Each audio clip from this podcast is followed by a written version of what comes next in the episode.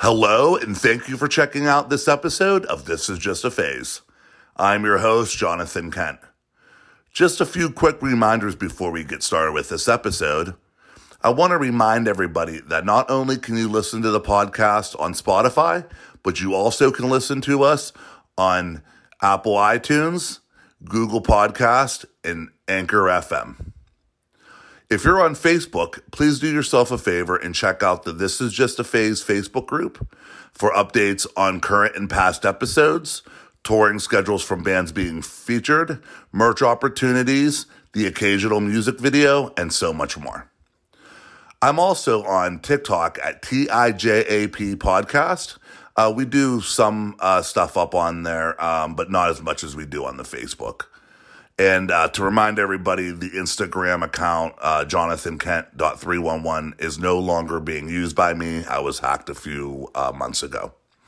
Uh, that being said, um, if you're into uh, great underground punk rock, uh, please do yourself a favor and check out This Is Just a Record Label dot bandcamp dot com. It's a label that I run with my good friend Mike Rodemoyer, and we have uh, great releases by The Prozacs, The Plan Bs, Gatlin, Letters, and two amazing compilations. So again, please check that out at this is just a record label dot bandcamp dot com. That being said, Jay, let's go.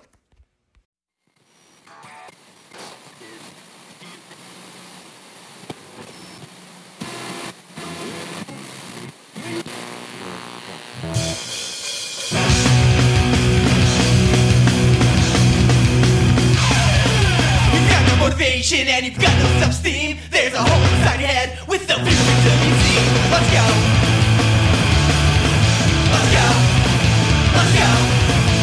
Every day wake up with the same boring routine. You're content with the wall and the same old boring scene. Let's go. Let's go. Let's go. Let's go. Let's go.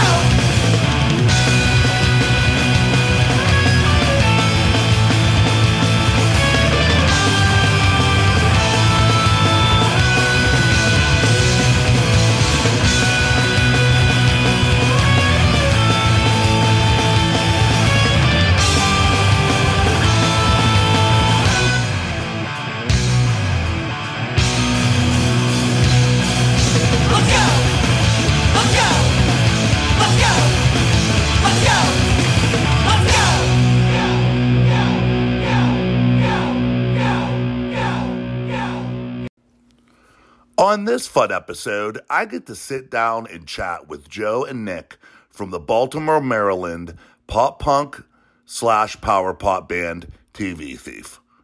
We chat about their brand new E P Victory Lap, as well as discuss influences, how they record themselves with a home studio, the members playing with other bands, the Baltimore scene in general, and Nick's ordeal trying to learn drums in his school band.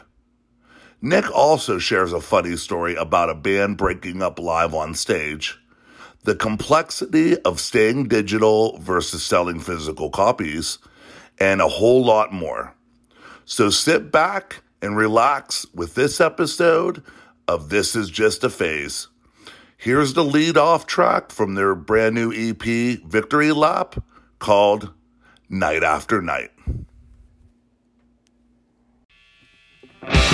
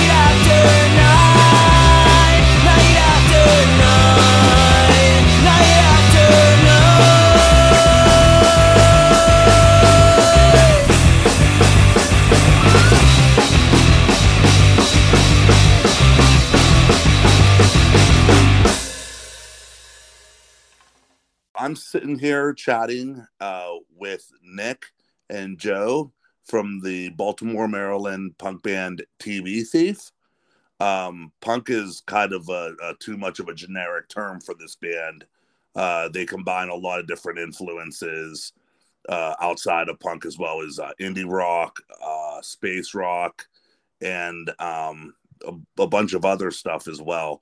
Um, really, uh, really happy to have you guys both on here, uh, and I appreciate you taking the time out. Yeah, yeah, thanks for having us. No, you're very welcome. Um, I wanted to start off saying I, I've been listening to your your brand new E P, uh, Victory Lap, like on repeat. like uh, it's it's I've been I've been going to the I've been going to the band camp all the time listening to it. It's it's an amazing E P, guys. Thank you. Yeah, thank you. Oh, you're very welcome. Um, now, how you guys came on the right radar is that I had just recently uh, made a uh, a TikTok page uh, for the podcast, and Joe, you had you had contacted me. Yeah, and you know we started talking and and, and stuff, and realized we had we had mutual people in common. Uh, the guys from Our Brains Hurt.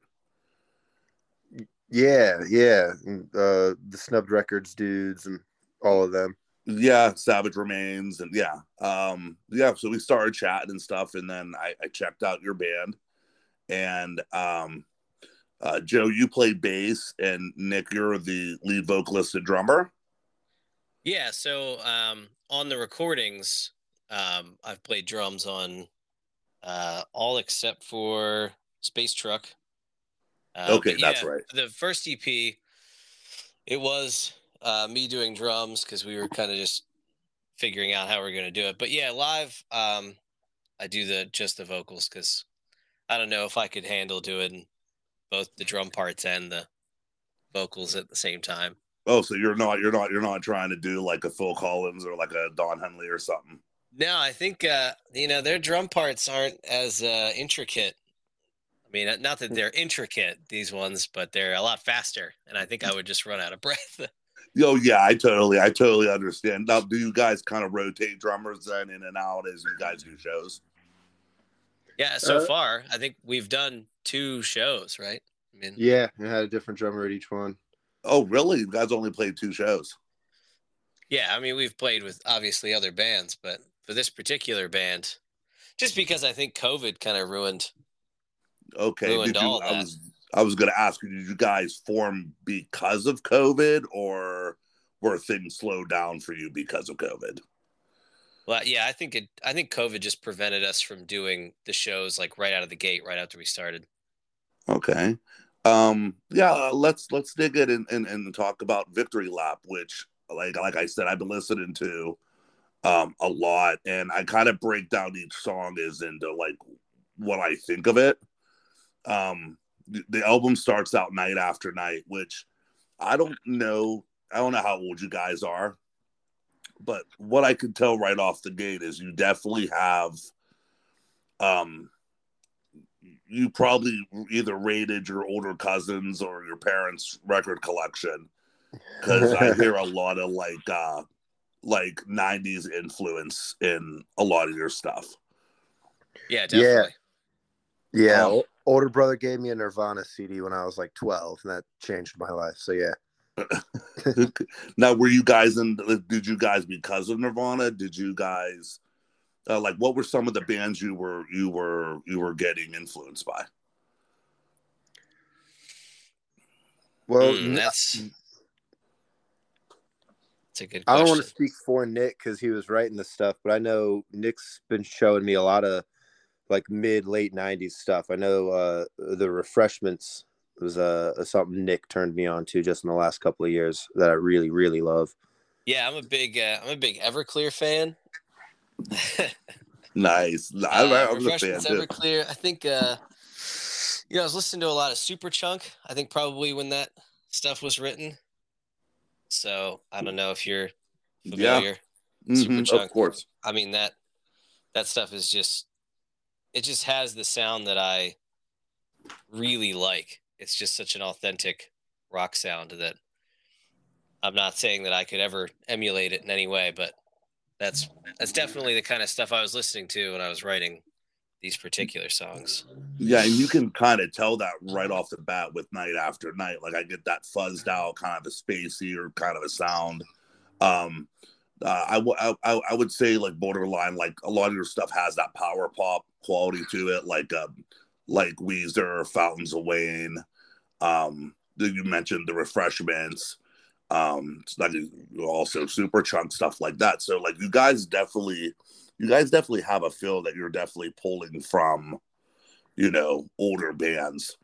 Um, the standout track for me on the album is the, the second track, "I Don't Like You," w- which I could only describe as Weezer meets Pixies. Yeah. That's yeah. That sounds like exactly uh, what Jason was going for. Yeah, Jason wrote that song, and and Jason um, definitely pulls a lot from the Pixies. Okay, I, um, I just I really like that song a lot. That yeah, could be like I, your maybe, single. Yeah, I'll maybe I could send you the the version with his vocals. Oh, it totally be cool. Changes the mood on it because he wrote it. So that's the only way that I learned them. Uh, if he writes a song, uh, you know, he sings it, and then I record it so that I can listen to it a bunch and then figure out how it goes.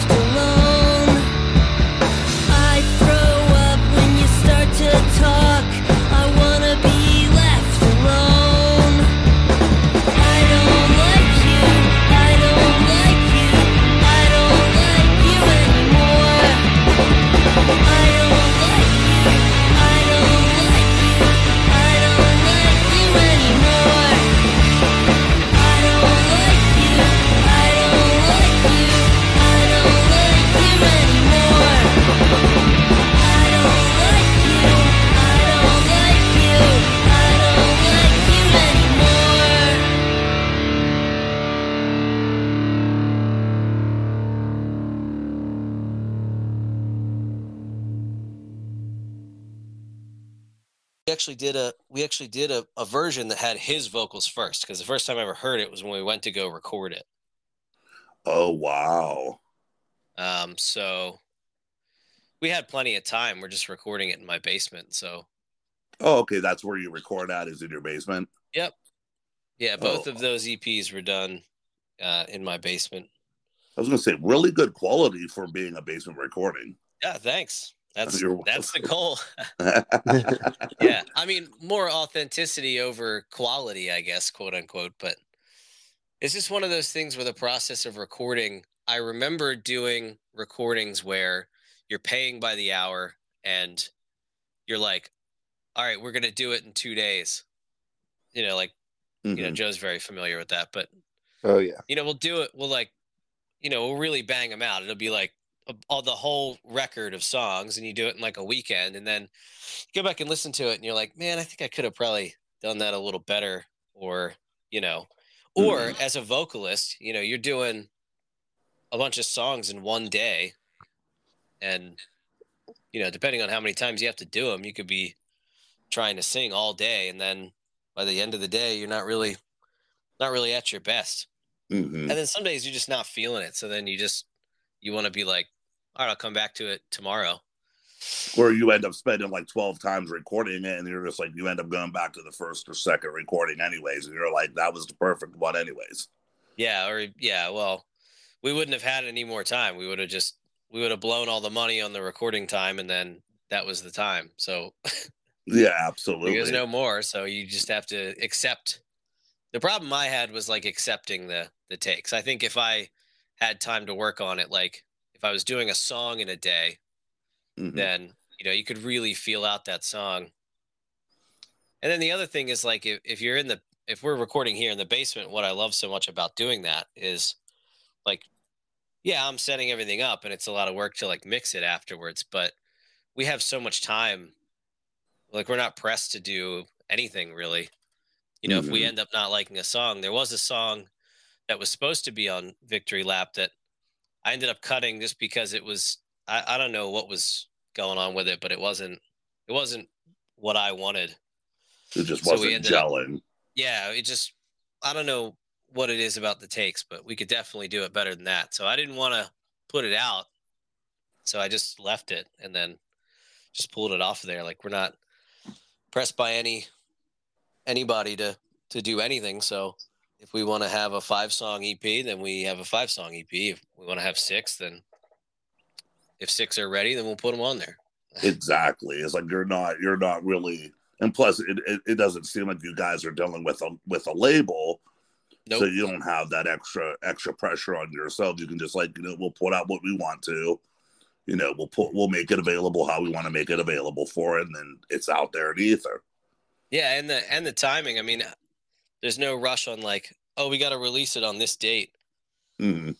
And that's proven by, you know, when did this, when did Victory Lap come out? Because I think I, I think it was kind of funny because I sent it to Jason, like, wasn't it early September, like September, uh, third late or September, something? late uh, September, well, September thirtieth, right, Joe? Because I don't, I mean, I don't remember exactly the day, but I had sent it to Jason probably five months before that. Oh, really? Yeah, I didn't. Yeah, I didn't change anything on it. Well, so we have like a we have like a shared drive that we share files in. Like if I do a uh, like a draft or a, you know, like a rough cut of something, and we put it in the drive, and then he was like, "Oh, put it in the drive, and I'll upload it." And I put it in there, and I didn't hear anything, and then it was like, you know, but that goes back to the no pressure. I'm like, well, I guess he's, you know, maybe he's working on it, maybe he's not. I don't know. mm-hmm. Mm-hmm. Yeah, I just kind of waited out. So yeah, right. Not that big of a deal. I mean, if he wants to put it out in September, then put it out in September. um, I just want to wrap up the the next couple songs: "Shake Apart," "Space Truck," and "Shit Simple." Shit Simple Things. Um, "Shakes Apart," I get like the, the the power pop, kind of more of like a Fountains of Wayne, kind of like a uh, almost kind of like an um. Almost kind of like a like a like an alt country kind of a kind of a tinge to it too. Yeah, um, that's probably I was closer trying... to Refreshments as far as like. Yeah, I always yep. view them as like sort of, sort of leaning into the gray area of country, alt country. But yeah, they, they're kind of a big influence on me. I I listened to them uh, all through my childhood. My dad's a yeah. big fan of the Refreshments, so. Yeah, that, that that was definitely that's the song that I heard the Refreshments out uh, from the most. And Space Truck is kind of noisy, kind of a fun, kind of a post emo kind of a sound. Yeah, that's and, another uh, that's another Jason track. Yeah, I definitely space like track. that one too. I like how each of your albums has a, a space track. Yeah. You have Space Truck and Space Cowboy. I thought that was pretty cool. Yeah, I think uh, that's that's where Jason comes in. I think he's trying to do this sort of like, like the first introduction is the Space Cowboy, who's a protagonist, and then Space Truck, you meet Brutus, the Tow Yard King, the antagonist. Nice. And it's like, yeah, I think there's going to be a, a, a, some sort of long form lore surrounding that. I think so, like every album will have like a, a a part of the story, and then you'll end up having like the whole story throughout the throughout what however however many albums you guys make, kind of a thing. Yeah, I mean that that would be cool. That'd that be is, cool if he if he puts that together. I just is, you know he's he's gonna be the the brains behind the the storylines. I mean, I actually have his original um his original lyrics hanging on my wall for that song. Uh, there's a lot of lyrics to that song, and they and like ninety percent of them got cut, and it's only like a fifty, fifty second song. Yeah, there's many other verses to that song that are hanging up on my wall. And uh, Shit Simple Things is just a, a popular kind of a punk song, like like a great kind of a closer. Um, and like I said, you guys packed five songs, short burst. But there's not a track I don't like on it, and and I, um, for it to be, you know, just discovering your band, um, going not only checking out Victory Lap, but also going back and checking out Spaceman. Um, it was like it's like one of those things just randomly start conversating with somebody, and next thing you know, you you find an incredible band, and I feel like T V Thief, like you guys are, um, a really strong band. All right. Thank you. Yeah, thank you. I appreciate that. You're welcome. I definitely think we we we do a better. I well, it's a shame that we've only done two live shows. We definitely got to do more, but I think live is where it's at uh, for that. Of course, I think yeah. I think that we keep a lot of the energy in the recordings, but I don't know. We we multi-track it, so it's never. I just don't have the space to do everybody at the same time. So. Mm-hmm, mm-hmm. Yeah, it just makes sense to kind of do it individually and kind of, kind of, you know, layer it as you go. Yeah. Yeah, I mean that, so that will always lose some energy in it, but I think there's still energy left in those tracks, and then the live performance, I think, really, really sells it. Awesome. Awesome. Especially with uh, D C from Braceface uh, played drums with us most recently, and I knew, like, the first time we had a rehearsal with him and he started playing the drums, I was like, yeah, man, like there's a, he's a huge part of the reason Braceface is so fucking good. And just like mm-hmm. him playing those songs, I was like, God, it sounds so good with D C on those drums. Good. That's awesome. I'm, I'm happy to hear that, that you have somebody that you can go to that, that, that can, that can play with the kind of energy that you guys are trying to put through in your live, live, uh, live experience. Yeah, I think I think that last show was like a was like a super group, because we had we had John from Stillbones, another local band in the area, and he's a, a great guitarist. So yeah, I mean, like for, formerly him, Woodbine Hotline. Yeah, uh, he was in Sister City too, right? Yeah, that's yeah. John and I were in Sister City together. Yeah, okay, cool.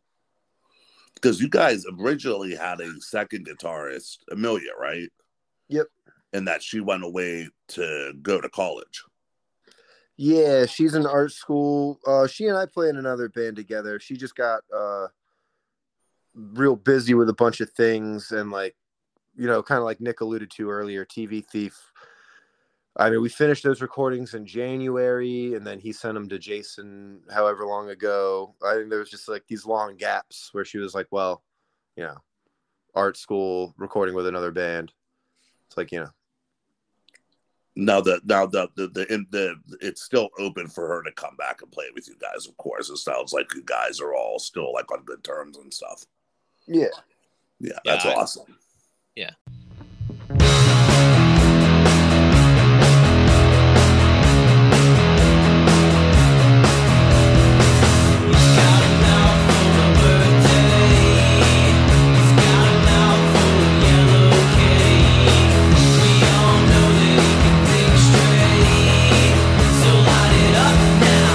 Why wait?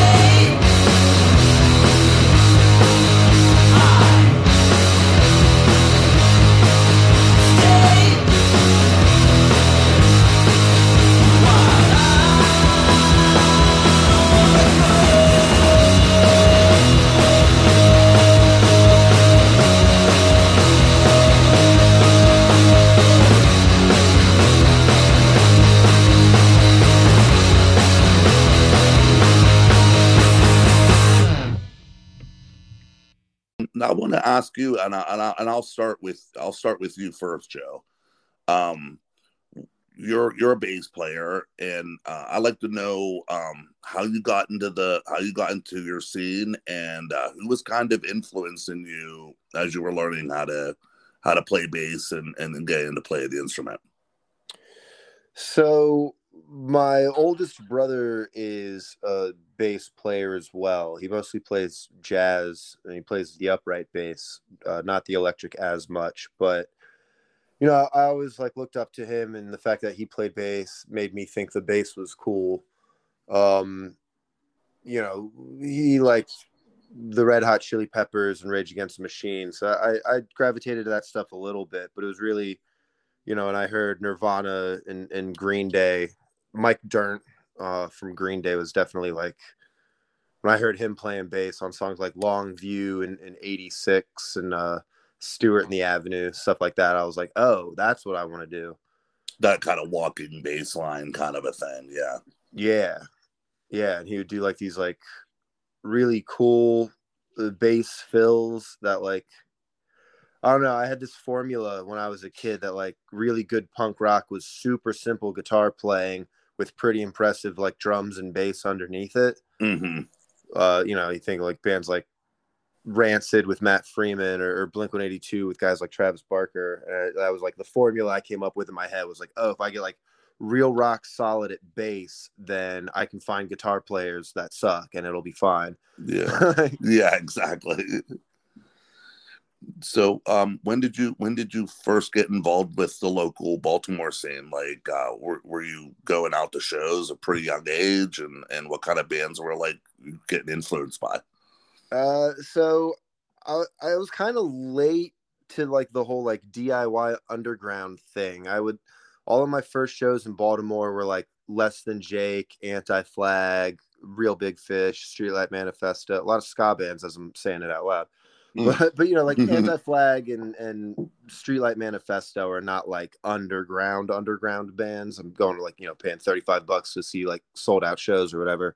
Yeah. The first time I was just out and about with like my roommates. I moved to the city when I was like nineteen or twenty, moved from like Carroll County, like farmland, Maryland, into Baltimore City proper. Oh, okay. And, uh, was out and about with my roommates at Artscape, which is like this big cross-city art festival in Baltimore.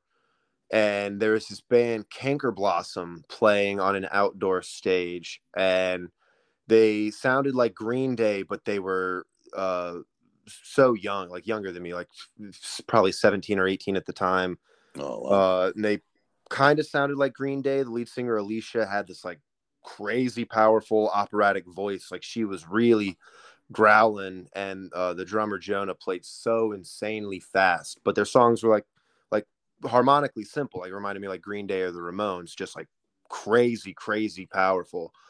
And so I just, anything Canker Blossom did, I would do I would go to that. So I was like, oh, Canker Blossom's playing at the Depot or at the Sidebar, so I'd go see Canker Blossom. And that's when I met like the guys in Braceface. And then uh, some friends took me to see like a Kill Lincoln show. Okay. And, yeah. Awesome. Um, now, what what about what about you, Nick? Um, how did you get into playing drums? Uh, what were your early influences, and uh, how did you find yourself involved with the local scene? So, uh, playing drums. So my dad played drums, and I I started. Um, I can remember when I was like very young that he had taken like his drum set. We had like this little crawl space under the house, and he had his drums in there, and he like pulled them out and set them up for like the first time in a few years. And I was like very little. I don't know. I'd have to ask my mom when, you know, how old I was when that happened, but it was very young. And I just remember being like, oh yeah, like that is, that is definitely what I want to do. And it progressed even further from that, because when I went to elementary school, uh, all I wanted to do was play drums. And they were like, well, you got to play the recorder. And I was like, this yeah. sucks. And then, so then the year after that, they were like, okay, you can, you can pick an instrument. And I was like, well, what are my, what are the options for drums? and they were like, he could play snare drum or bass drum because it was like a orchestra kind of thing. And I was like, yeah. well, I'm like, well, bass drum's like lame. Like you only hit it like once every, you know, couple measures or whatever, because it's elementary school orchestra. Yeah. And I'm like, all right, well, I'm playing snare drum then. And then, um, you know, I always I complained about that because I wanted to play drum set. And then I go to middle school, and there was like this, I don't know, I, I think it it worked out very well because I joined band, and I'm like, well, you know, I definitely want to join band. I don't want to do whatever the other option is, and I want to mm-hmm. play drum set. And they had like this orchestra thing, and they were like, okay, well, there's one spot for someone to play drum set, and like nobody else seemed like they cared, but I was like, oh, I want to play drum set. And the teacher, I don't know if it was like on purpose to like get exposure to other things, but she was like, you got to play xylophone. And I was like, yeah, I don't, oh. I don't want to do that. So then I remember there was one time where uh, we go around the room, and she's like, she's like, all right, we're going to do scales. And like, I already hated it. So she's like, all right, you got to play like your scales on like the xylophone. And I was like, I don't know any scales. And she was like, well, you have to practice. And I was like, how am I supposed to practice the freaking xylophone? And she was like, well, it's the same keys as a piano. And I was like, I don't have a piano. Like, what? What do you think this is? And uh, after that, I was like, I was just so frustrated with it. I was like, I just went up to her after class, and I was like, I'm done. I'm not I'm not doing this anymore. And I went home, and my mom was like, all right, well, we'll like, we'll do like private lessons for drum set instead. And I was, and then after that, I took private lessons for like three years uh, with a guy named uh, Chuck Farrell, and he was amazing. Awesome. And, and it was like, yeah, he's, he was the teacher that made everything click for, for rhythm. And I didn't even start, I didn't start doing anything with like guitar or anything else but drums until college. Mm. I was just all drums, and I did some vocal stuff in high school, but not, I don't know. I didn't, I wasn't really good at it until, until late college even.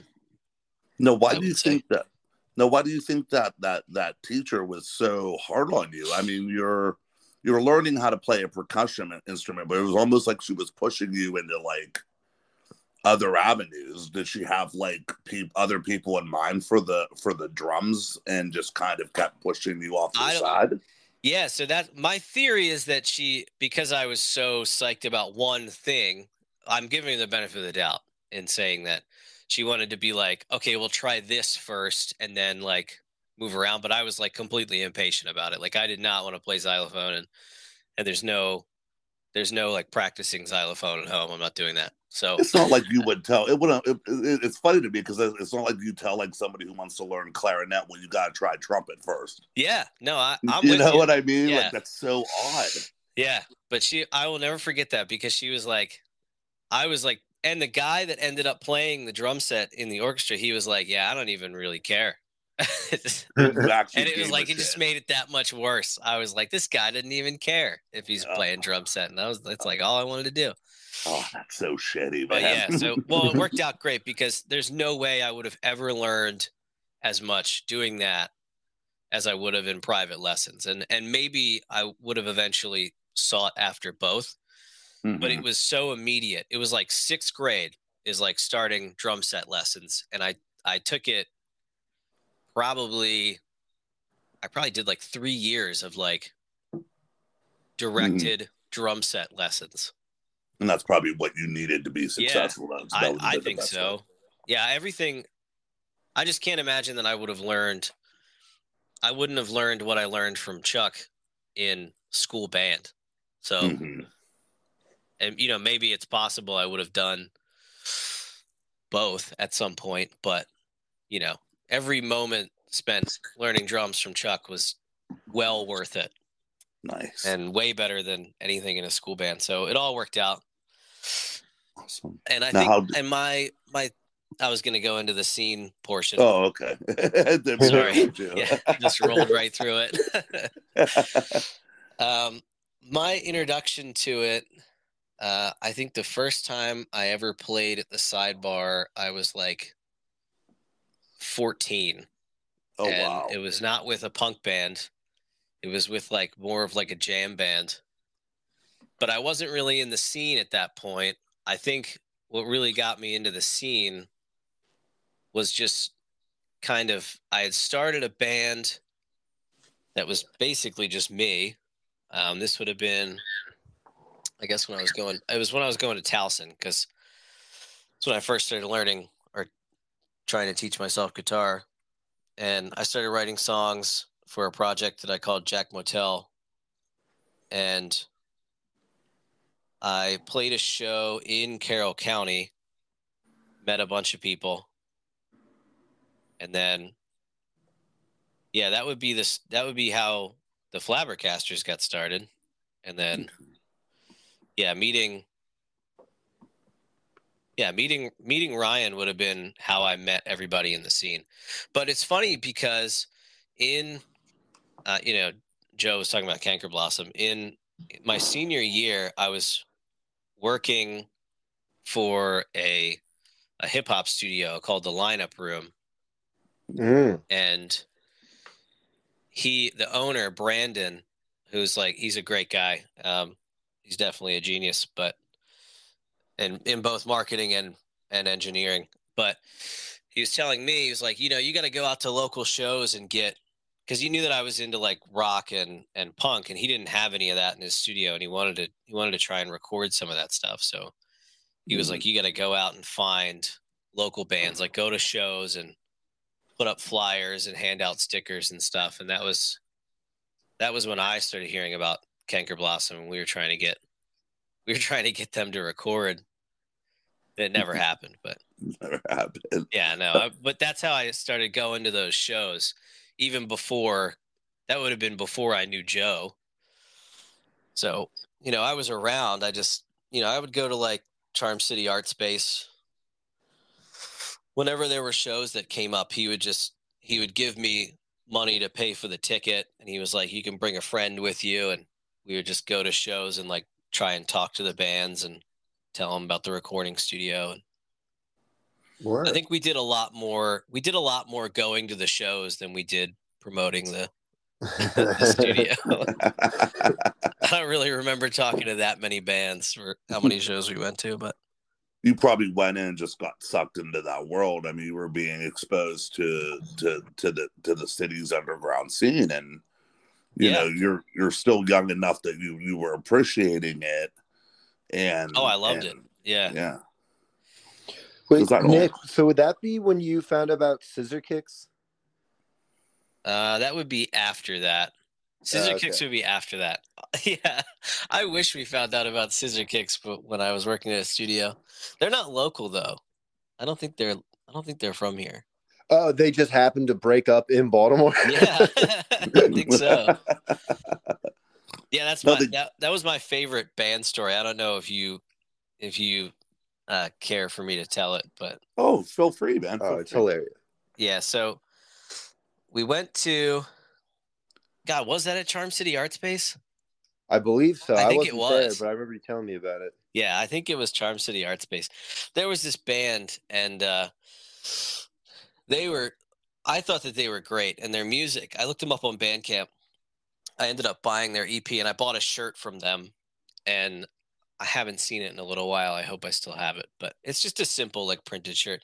I think they were on a tour, and I guess, you know, cause that's how, that's what happens on tour. If you're, you know, if you tour for too long and, and you have a, you know, an unstable relationship, I guess. Oh, absolutely. Your, I've been, I played in bands. And it's like, you know, it's tough living in a van with somebody for a month or something. And, you know, they were like clearly at wit's end with each other, and they were like arguing on stage, like while they were playing the show. And oh, wow. They're like, you know, like they're not really, you know, it was kind of awkward, but I thought it was hilarious. It was like, it was like very clearly not a bit. Like they were very clearly like upset with each other. Yeah. And uh, they were like, yeah, he was like, we have a couple more. I think he said he had a couple more dates, and he was like, this is our last one. Like, we're going home. We're not doing the rest of it. Oh, wow. Yeah, it was it was awesome. So I had to buy a shirt from them because I was like, oh, no, these guys aren't coming around again. And you have no idea where they were from. I don't remember. I, you know, they were on Bandcamp. I could probably find it. I'm going to have to look them up. They're called what, Scissor Kicks? Yeah. I'll check them out after after we're done talking. I'll go check them out. Yeah, I uh, I don't know. I just, I love that stuff. I think that, I mean, it sucks for them, but. Oh, I've seen a lot of bands break up or or damn near break up, you know, during sets. I mean, shit, I almost had one of my bands break up mid-set. And it was, but it didn't even have anything to do with us as a band. It was like shit going on around us. Like the evening was really fucking weird. Like, so it was just like one of those things where like the environment kind of made everybody in a shitty mood. Yeah. And it's like every you're just like so every little thing it just kind of fucking pisses you off, and you're just snapping at each other. And then you then you realize after the show, oh wait, this isn't this isn't us, but you know. Or you get into, or you're practicing, and somebody pisses you off in middle of practice, and I, oh yeah, I've I've played a number of bands, so I completely know what that's kind of like teetering on the edge can feel like. Yeah. I I, so in I think my so high school into probably my sophomore year of college, uh, I was in a band playing drums uh, with a band called Playtime Revenue.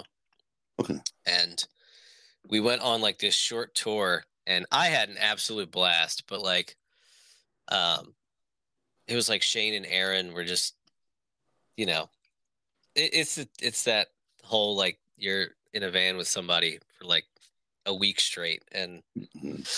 all those little things are just annoying. Oh, yeah. You just like, you just like lost it one day in a gas station. It was like, we're done, we're going back. Yeah, home. no, I, I know. I thought it was funny. We finished everything. Yeah, we did the whole thing and came oh, back. Man. I just, I thought it was hilarious. I didn't have any, I don't have any of those problems, but Some I don't know if anybody has those problems with me, but I don't have those problems with anybody else. You know, some people are built from the road, and some people just, they don't realize they're not built for the road until they go out on the road. Yeah, they are definitely some people that are not ready for that. Yeah.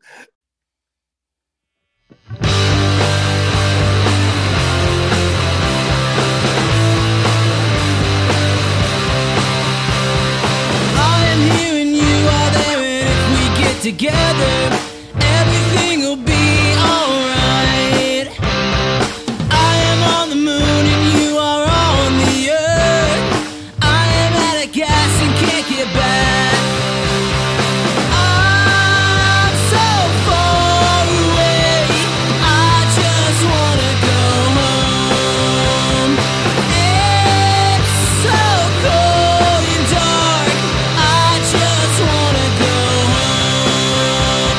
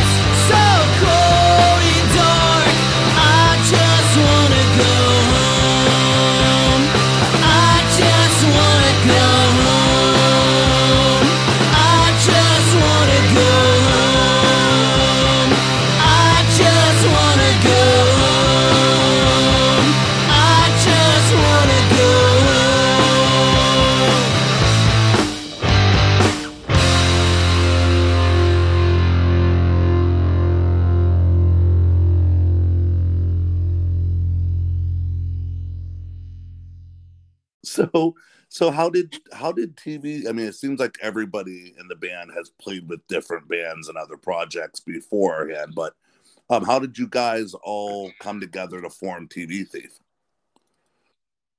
Well, Flabbergasters, really. Um, we, uh, at least the original lineup of T V Thief was all in Flabbergasters together. Oh, okay. Which, uh, which uh, Nick, I don't know how you met Ryan, but Ryan basically met Nick and Jason separately, and then introduced Amy and I to the two of them because we all went to like high school together. So I don't know how Ryan, Nick, I don't know how you met those guys. Yeah, we were like I mean, kind guess, of brought together. I guess that's how you have to start the story is like, because that's how I met all these guys. Like I didn't know, I didn't know Jason and I didn't know um, Joe and Amelia, but it was like uh, I met I met Ryan at that show where I was playing as Jack Motel. Okay. And he was playing in another band, and we just like ended up randomly talking. And then he was like, "Hey, you should come over and jam." And he had invited Jason over to jam as well, but I didn't know Jason at the time. And then, so I get over there. Ryan's already playing drums, and Jason's playing guitar. So I, I was like, "Oh well, the only thing that's left is is bass." So I just played bass when we were like screwing around jamming. Mm-hmm. I don't know anything about bass or anything about music theory, but I don't know. We got through it. And then, and then we like jokingly, I mean, I guess we weren't joking cause we did it, but um, there was a show coming up at Baltimore Soundstage for Diarrhea Planet. And we had listened to their song Ghost with a Boner, and we were like, we could write simple music like that. And then, like, that's what we did. We sat down and wrote, like, four songs, and just, like, one after the other. And then we were like, oh, well, we're going to go to this show anyway. There's only three bands on the bill. We should ask them if we can play. And we were like, I was like, all right, whatever, you know, ask them. They're going to say no because we don't have any material and we we haven't released anything. We've never played a show. So then um, he texts me and he's like, "Oh, well, like we're we're gonna play the show," and I was like, "Oh, oh my no god, shit. Yeah." And he's like, "They they like we sent them. I I don't know what we sent them. I didn't even know that we had. We may have had like phone recordings, maybe, but we sent them that. And they were like, "Yeah, play the show." And then we were kind of like, "Oh shit, like you know, we only have." We only have four songs. So it's like, you know, you're going to open a show with, with four, you know, like bare, like sub two minute songs. Mm-hmm. And uh, yeah, I don't, that whole thing was funny because we were like, we, we, we go to play the show and we weren't sure. We hadn't heard from Jason. And Ryan asked me if I had heard from Jason. I was like, I don't know Jason. I just met Jason the other day. Like, you know, we we're talking about this show. It's like, I haven't heard from him. I don't even know that guy. And so then we were kind of panicking because we were like, well, you know, because I can't play the guitar parts and he can't play the guitar parts. I mean, maybe we could figure him out, but we were like getting a crunch time. So we were like, we need to, he was like, oh, I know, I know some people that we can call. So then it's just, he calls up Joe and Amelia, and I don't know. Um, did we even do a practice? I don't even remember. Uh, I think I might have met up with you to go over the songs once, but no, I met Jason at Soundstage. Yeah, so that's the that's really the end of this story is that we never heard from Jason the whole time. We thought he wasn't going to be there because he never responded to anything. So then we go there, and he's there, like setting up his stuff. They're like, oh, okay, well, now we have three guitar three. players because we didn't know that he was going to be there. And then, That's so funny. They gave us these tickets for Soundstage to sell pre-sale, but they told us that we were playing, the show was on a Friday, and they told us on Tuesday that we were playing the show. So, oh, wow. So we were standing outside before people got to the door to sell them our pre-sale tickets. Oh, no shit. And, uh, then the the there was like a woman that that works at Soundstage. She came up to me and she was like, "You guys have to get on stage. Like, we're gonna cut your set time if you don't get out there." And I was like, okay, like, you know, thinking in my head, like, I, who cares? We have four songs. Like, yeah, he can cut, he could take fifteen minutes off our thirty minute set and we'll still be under that. So it doesn't really matter. But yeah, that was my first time at, yeah, maybe there was a practice, but yeah, that's how I met Joe, Amelia, and, and Jason. Oh, wow. That's crazy. Now, that was uh, with was the Flabbergasters. Flabbergasters, yeah. Flabbergasters, yeah. Okay. Flabbergasters, okay. Awesome. It was like a wizard-themed punk band. I like that. I dig the name, man. I'm gonna have to. I'm gonna have to look. I'm gonna have to look you guys up. Yeah, that was what I was referencing when we were talking about studio time, because we would pay for studio time, and we. I mean, the the. I have no problem with the studio. There's, you know, there's nothing wrong with with, um, Harbor Red Studios.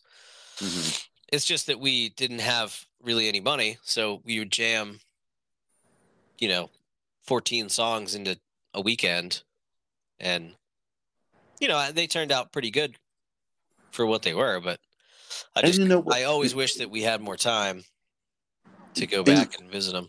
And you know what? You know what's cool too is now that, like, technology for recording is becoming cheaper and cheaper. Yeah. It almost, like, if you if you kind of know what you want your band to sound like, you don't necessarily have to go into the studio to replicate it. You could do it yourself. You know what I mean? As long as you you're happy with how it sounds. I mean, right. Really, if you talk to a, a, most punk bands, the releases that you guys put out is just stuff you can sell because you're really you're really enjoying playing live, anyways. So your true sound is really going to come through the live recordings as opposed to the studio recording anyways.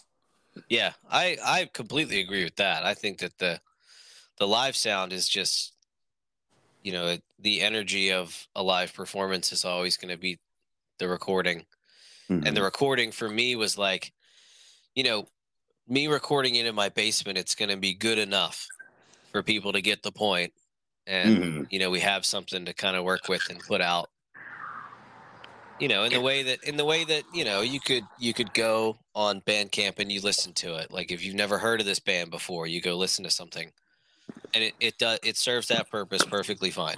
And for the, the fact that I'm using Cakewalk, which is a free program, and as many free V S T plugins as I can find mm-hmm. that do the job, you know, it's like, yeah, you have a cost of microphones and, you know, I have a preamp, but as compare, I mean, it's more than paid for itself. If you were to compare that to studio time, mm-hmm. we just spent mm-hmm. we just spent tons of money on studio time.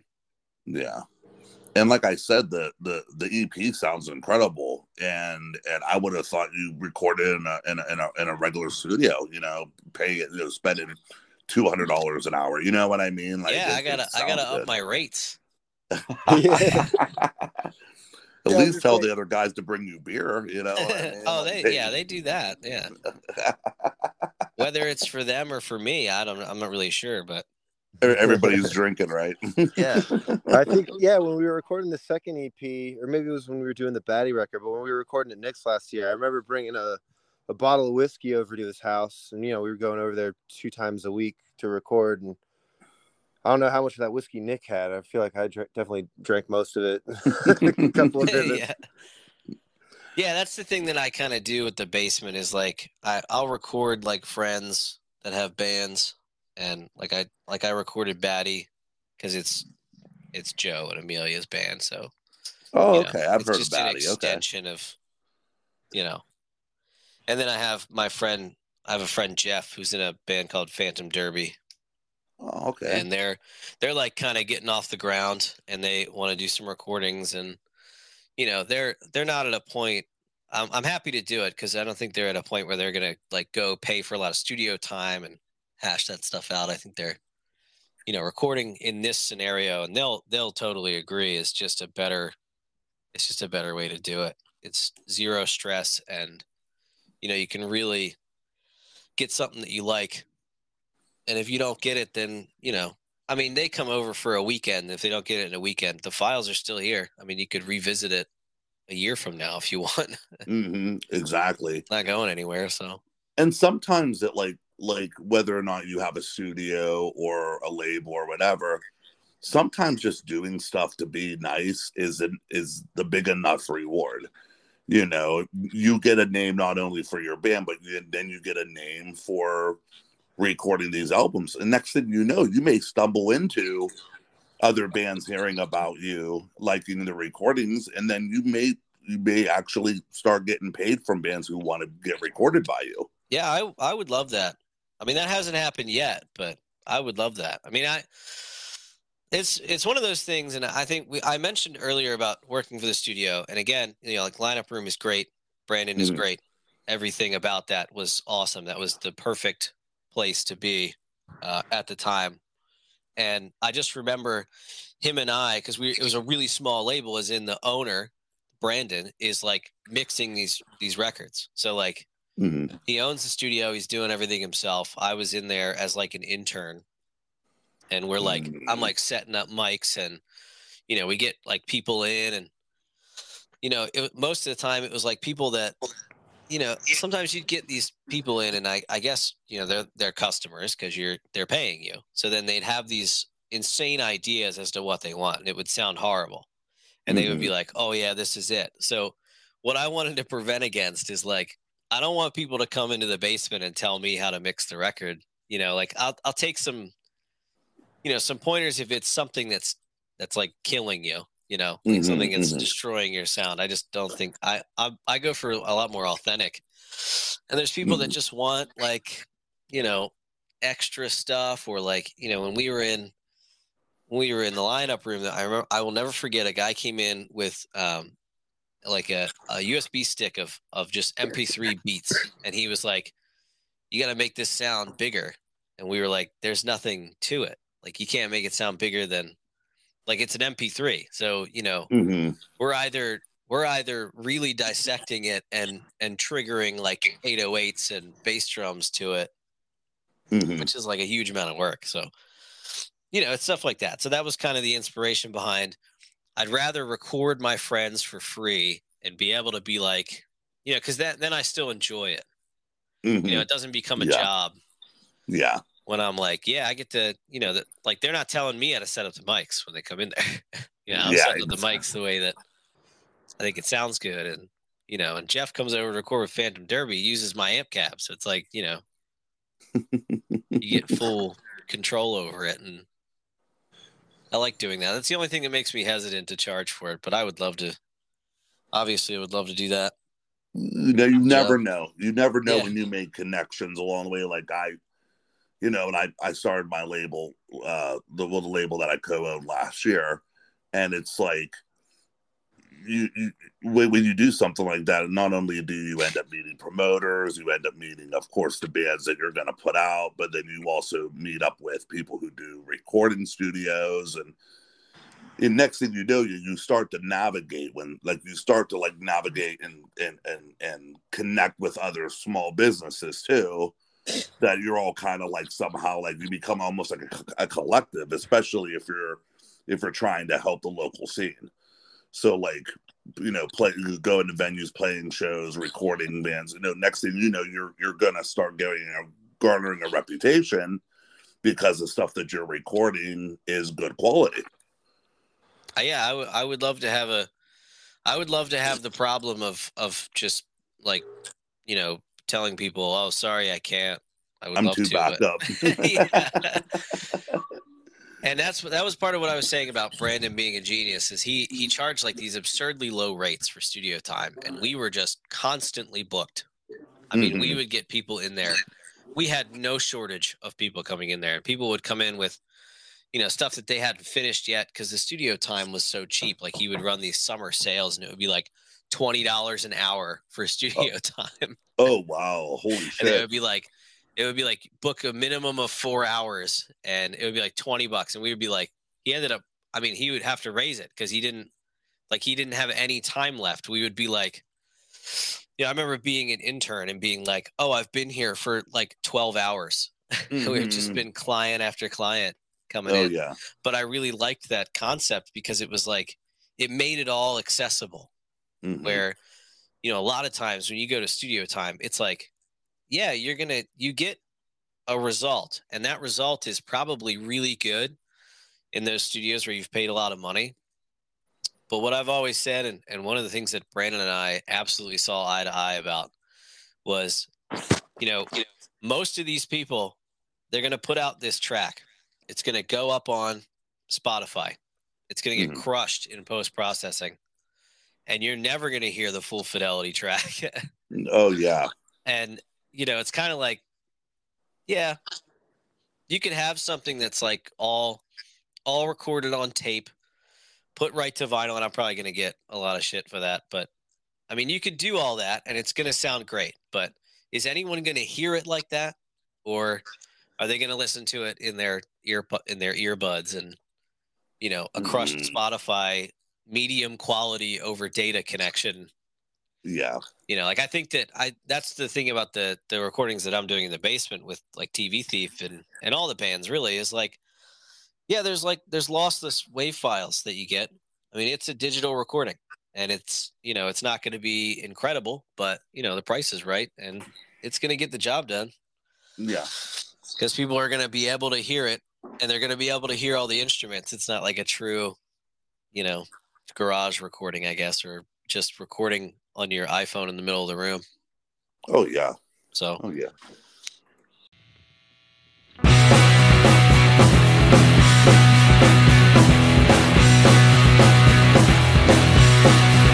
Got an appreciation for who appreciates me.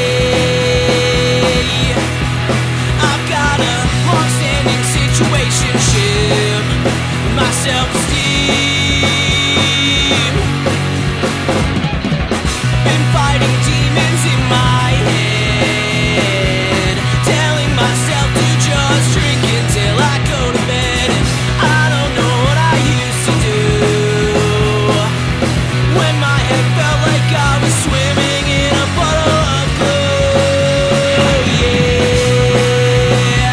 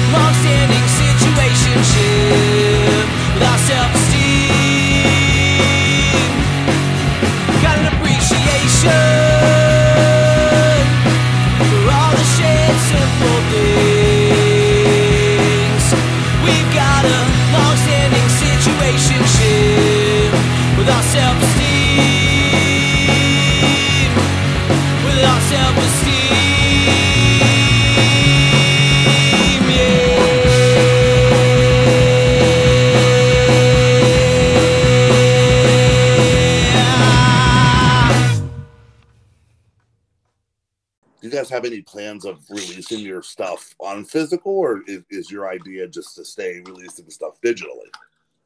I I don't know of any plans that we have to release physical. Jason is big on physical media, and I again I I love physical media. It's great. It's just for me when I when I think of like like I go to a show, I, I almost think to myself like a band could make, you know, flyers or a thing like uh we were joking around Joe and I were joking around about making like T V Thief lighters, and you know you could have like a, a custom printed lighter that you sell that has your Q R code on the back for your album, and it's like, you know, I don't know I don't even oh, yeah. I mean, I have a C D player in my car, but I can't even remember the last time I listened to a C D. And mm-hmm. Mm-hmm. and I used to I we we've all been there. We've all burned C Ds for our band Uh, with the demos on it, and you know, gave them out or sold them for real cheap at a show. and that stuff is great. I just, it was hard for me to remember the last time I took a local band's C D, unless I put it right in the C D player when I left the show. It's yeah. like I lost it, and I don't know. Like I, I never found it again, or whatever it was, even if I liked them. Yeah, like because yeah. like when I started my record label, of course the, the big thing is you got to sell vinyl. You got to sell vinyl. Well, then I started pricing vinyl and was like, no. And I was like, what if I do C Ds? Are C Ds still a thing? Yeah, and, so we, you know, at, at one some point people, we they did, are. Yeah, no, I, and there's, there's definitely, there's a type of band that will have the vinyl and it will work. Mm-hmm. And there's a type of band that will have the physical media and people will love the physical media. I don't think T V Thief is that band. Mm-hmm. Where someone's going to come in and be like, I want to hear a lossless version of that album you recorded in your basement. It's like, you know, I don't know. What's the, what's the, you know, and we did with Flabbergasters, we did cassette tapes because they were cheap and it was like almost a novelty item. You know, it's like, oh, they have cassettes. And it's like, you know, that's cool. That stuff I think is cool because it's, it's different. I mean, maybe it's not different, but I don't know. There's just something else to it besides just having a C D. And we did C Ds for Flabbergasters too, but I ha- I still have a ton of them. So like they didn't, you know, we, we, we put all the money into the physical media and it's like, you know, oh, you got to sell them for this price. You got to sell this many of them. And it's like, you know, I just wanted to eliminate all that stress of, you know, now we've recorded the album for nothing in my basement. We've mm-hmm. put it up online.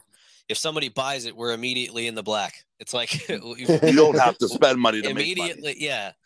So if we put it up there for cheap and we make it really accessible, like, oh, you know, here, here's the, oh, I'll send you the file, you know, if if somebody's really pressed about it. But I well, do have to admit uh, a minor advantage to having at least some physical media. Uh, like Nick said, with Flabbergasters, we had those uh, the tapes. We played a show with um, Andrew Jackson Jihad at Soundstage one time. Oh, and I was shit. like, we were talking to him, seeing if they like wanted a C D or something. We were like, yeah, you, you guys probably get a million C Ds at every city you go to. And they were like, actually, we don't have a C D player in our car or in our van. They were like, we only have a tape deck. And I was like, oh my, oh my God, we actually have like five tapes. But no I gave shit. Tape. So there's a, a good possibility that Andrew Jackson Jihad or A J J is out there rolling around with a Flabbergasters tape. Oh, that's fucking in their cool. in their tour van, yeah. Their tour van from nineteen eighty-four. Right. With the fucking tape deck. So there's that small part of me that's always like, yeah, Nick is right. I don't want to go through the whole like, you know, manufacturing a like, you know, get five hundred C Ds or whatever, and then you just have this box of four hundred thirty C Ds sitting in your house for ten years. Yeah, oh, because but... the only way to make it worth it per disc is if you buy something in bulk. I mean, I, I remember looking into it before, and it was like, you know, you could go as low as two hundred fifty, like two hundred fifty C Ds of, of your band's oh, yeah. music with the printed label, and we would even do, like, just paper sleeves instead of jewel cases or, like, whatever you can mm-hmm. save money on, and then it's like you never get rid of all of them. It seems like no. you you always have them left over. And there's and I'm not I'm definitely not opposed to physical media at all. It's just that for a band like T V Thief, I don't I mean definitely not vinyl for T V Thief because it's just it's it's expensive, and that, that sort of return on your investment for it it's is so low. Uh, yeah. I don't, I mean, we have that one scenario with A J J's tour van and the, and the cassette, but yeah. I couldn't tell you where all the other cassettes went. Yeah, no.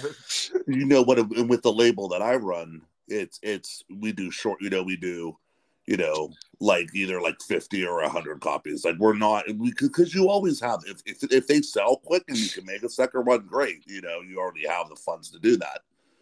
But yeah, honestly, like you have to stay, you have to stay short run if you do do physical copies. Yeah. And luckily enough, I found a pretty good, I found a pretty good place that, you know, it's, it's, I don't have to, I don't have to bury myself in debt to be able to do it. Yeah, with my other band, we did do um, a vinyl release for the record that Nick recorded, and we did a, a real small order. I think we only had fifty of them made or seventy of them made. Yeah. And I, I mean, we kind of got lucky. I used one of those COVID checks. Remember, they sent us like fourteen hundred dollars. They said they were going to send us like two thousand dollars, and they sent us fourteen hundred dollars or whatever it was. Oh, yeah. Basically, I used that that fourteen hundred dollars that the government sent and spent, you know, thirteen seventy-five of it getting fifty vinyl printed, and then basically just sold them at a loss, because I was like, I think to make my money back, I was going to have to sell them for thirty or something like that. Isn't that fucking crazy, dude? And I was like, I was like, who wants to buy a thirty dollar record from a band they've never heard of? I'll mm-hmm. just sell them for like twenty, or like some people I sold them for ten. At, when we were on tour, I just started handing them out to people. Like, I was like, yeah. Except that, like, that one thing was lucky and it was a loss. And I just have to live with the fact that, like, oh, it's cool. A J J has our cassette, or, like, you know, there's that group of kids in Chattanooga who all have a copy of our record. Like, mm-hmm. there's not, yeah, there's not really, doesn't seem to be like a, a financial incentive to it. If, you know, if you can get lucky with it, it's like a cool thing to do. But, oh, yeah, like we, like we sell that. I think the most expensive thing that we put out is ten dollars, and it's a full length. The other stuff we were selling for, you know, you know, five dollar comp, seven dollar E P, you know what I mean? Just, uh, you know, just hoping you make your money back so you can then, you know, put the money that you make back into the label and just keep it afloat, you know? Because that's my main thing, is just keep the label going and try yeah. not to fucking eat as much money as I can. You know, I got my wife breathing down my neck giving me shit, you know what I mean? So yeah. it's, it's, it's just about keeping, keeping the label afloat. And and plus, you know, whether or not people, like, every release we put out, we put out like a digital code too. So, like, if you just want to have the C D and throw it on your shelf, then that's fine too. You have the music anyways. So that's the way I kind of look at it. Like, that is, I, I know I know it's I know what physical releases aren't for everybody. I just I don't know. I come I think I come from that place of just like having physically something in my hand. It's like, that's what kind of fuels me. Like, when you when you get that in your hand, it's like, oh, that's fucking awesome. You know what I mean? Like, yeah, yeah. I mean, that I don't think that'll ever go away. It's just no. that the you just have to. I I just feel like I have to balance it between, you know, will they will they have it in their hand if I'm selling a vinyl record for thirty dollars or oh yeah, you know. So I mean, we have the we have the stuff up on Bandcamp, and it's like, you know, five dollars or more. I remember asking somebody if we could put it up for pay what you want, because I really like that model. Mm-hmm. Yeah. Yeah. And I just think that it, it just generates more volume. And, and, I like and for something idea. like for something that I'm recording in my basement, I'm I'm sure that we'll end up doing that for the next one. Mm-hmm. I liked yeah. your idea too. Your idea, or like you mentioned earlier, about doing like a lighter that has the Q R code on it. Yeah, that's kind of fucking cool. That's just that's something to, like, you know, because then you, if if you're not going to make physical media, you're going to make something like, you know, or something, even if it's gimmicky. You know, you get something to, or something. Yeah, well, we did beer koozies for um for Flabbergasters, and they were great. I I thought that they were awesome, and it's one of those things where, like, if you've never heard of this band, and somebody hands you one at a party or something, and it's got a Q R code on the back, and it's like, for as long as a as a koozie Q R code is going to last, but there's also a narrow window for that. But even the name, if they could still make out what the name is, then yeah, you know, it's or just like the back like of a sticker a... or something like that, like something that, like, they walk away with not only something cool that's specific for them, but then they walk away with the music too. That's pretty cool. Yeah, I've always wanted to do. Um, there was a band called You, Me, and Everyone We Know. And okay. yeah. I listened to them in college, and I went to a show at Ram's Head. They were playing, and I I got a I got a free poster from them, and it was like, it looked like they printed it in their house, but it was still like, I got the free poster from them, and the singer signed it. So it was one of those things where it's like, you know, that to me was better than the.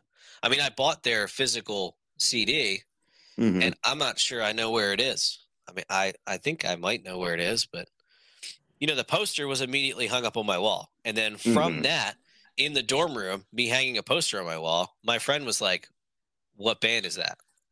I was like, oh, I'll show you. And then he looked him up, and then he ended up being a big fan. I ended up giving him the poster. Oh, he no became shit. a big fan of that of that band. And it's just one of those things where it's like, you know, the physical media is cool and physical things are cool. I just I would I almost want to think outside the box as far as like, I'd rather have a table of posters and lighters than a table of C Ds and tapes. Yeah, and, I like. That's why I went back to that. I was like, I really like that idea. That's an interesting way about going about getting your music out there. It, you know, almost kind of using it as like another medium, is, you know, to get that music across. That's cool. Yeah, yeah. I, I had a few of those ideas that I, I don't know how many of them stuck. The other one was about playing uh, a lot of live shows, and this was even this was even before COVID. I was saying, you know, space out the live shows, do more stuff online as like streaming, like, you know, stream a live show or stream a practice or something, and, mm-hmm. you know, put out more content, quote unquote. I just, I don't know. I, I think that, and I'm not good at that. So it's hard for me to really say that that's the way to go. It's but, easy. It's easier than you think, man. Yeah. I just, you know, and I have like, a, I have a Patreon for my solo stuff. Uh, that I call Crash Motif, and I have a Patreon, and some of these songs that ended up on the T V Thief stuff were first debuted on the Patreon because I would just, I would write the song, I would do my guitar part, I'd play bass to it and play drums and sing over it. Mm-hmm. And it doesn't, I don't think it holds a candle to what we we end up putting out with T V Thief, but they're just mm-hmm. kind of demos, and then I just put them out there to the, my three patrons, and And then it's people, one of those but things where it's, I, I wonder to myself, you know, if a band was, you know, more online based, and then, you know, they play a show and they play a show like once a month, and the people that that that really like them are like, oh my God, I got to go to that show because I, you know, mm-hmm. I, like they, they don't play every week. I got to play, you know, they just released this thing. They're doing a big blowout, you know, and if it's at like a, a venue, like a sidebar or something or a depot, mm-hmm. then it's like, you know, you could, in theory, if you had a, a, a fan base, then you would be able to get like, you know, the difference in the depot between ten people and thirty people is not that many people, but it's a big difference in those little venues. Oh, yeah, for sure. For sure. And that's something I just had that, that vision. I don't think I've ever really gone through with it, but it's stuff like that that I, I try to think of when I'm like, you know, how could, how could this be a little better? We live in the digital age. It's hard not to try to find ways to use it to your advantage. Yeah. You know, it exists out there for a reason. You know, I've, I've seen so many bands over the course of the pandemic just do things, you know, on a live stream, and some of them were great and some of them were off, awful, but they were doing it a way, as a way to keep connected to their fans. And I think as long as you keep being connected to your fans, they're going to continue to follow you. So when you yeah. do play a live show, they're going to be there at the live show. Well, I'll tell you, one of the bands that I thought really crushed the uh, the, the COVID release thing was uh, Goldfinger. Yeah. Yeah. You know, they did those like, uh, they did some of those videos of their old songs, and they sounded great. And it was like they did, they cut a video together of all of them in their own houses and put it all together. I don't know how they actually did it, but they made it seem like, you know, I'm I'm certain that they're not all playing at the same time, obviously, but yeah.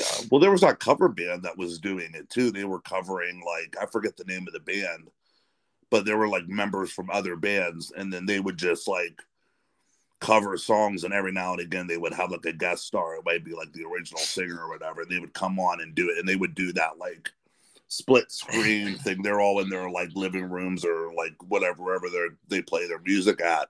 Yeah, and they I, would put that through. Yeah, I actually did that as well with one of my friends, Eric. We did a couple covers, and you know, we did like uh, "Hey Jealousy" by the Gin Blossoms, and oh, I love um, the Gin Blossoms, man. And uh, yeah, it's another one of those bands I listened to a ton when I was a kid with my dad, and um, mm-hmm. we did uh, "Bright Future in Sales" by Fountains of Wayne. Oh, no.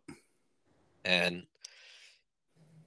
I don't remember what else we did. It started with me just just me doing it and cutting together just a crappy video and putting it on Facebook. But it, I mean, it would have been great if we had the original people. to, yeah, yeah, that would be to that cut would be in. Great. That would be that would be great for my career. You know, the first one I did was uh, "Song Two" by Blur, so that would have been cool. You know, that would be Dave, anybody Dave wanted to, in there. Yeah.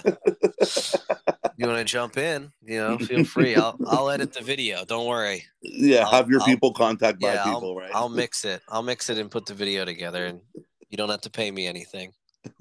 Absolutely. But uh, Nick and, and Joe, thank you guys so much for taking the time out to talk to me tonight, man. Yeah, thanks yeah. for having us. It was great. I've, I've had a really good time talking to you guys, and it's been a lot of fun.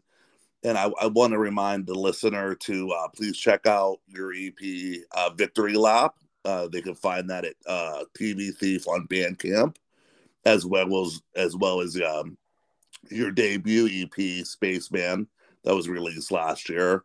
Um, mouthful of birthday, great opener, man. Uh, yeah. um, is there any way? Is there any other way the uh, that people can contact you? Uh. T V Thief Music at uh, gmail dot com. Uh, we're on Instagram and Facebook, both just T V Thief. Uh, yeah, I don't, I don't think T V Thief officially has a, a TikTok account, but uh, as Nick likes to point out, I'm semi-famous on TikTok. No, I'm just kidding. Yeah, it's Joe from TikTok. It's Joe from yeah. TikTok reaching out to me, man. Well, you, you two have a uh, a wonderful night, and I'll be in touch with you guys soon. All right. Thank you. Yeah. Hey, thank thanks you. again, guys. Yeah. Have a good one. Good night.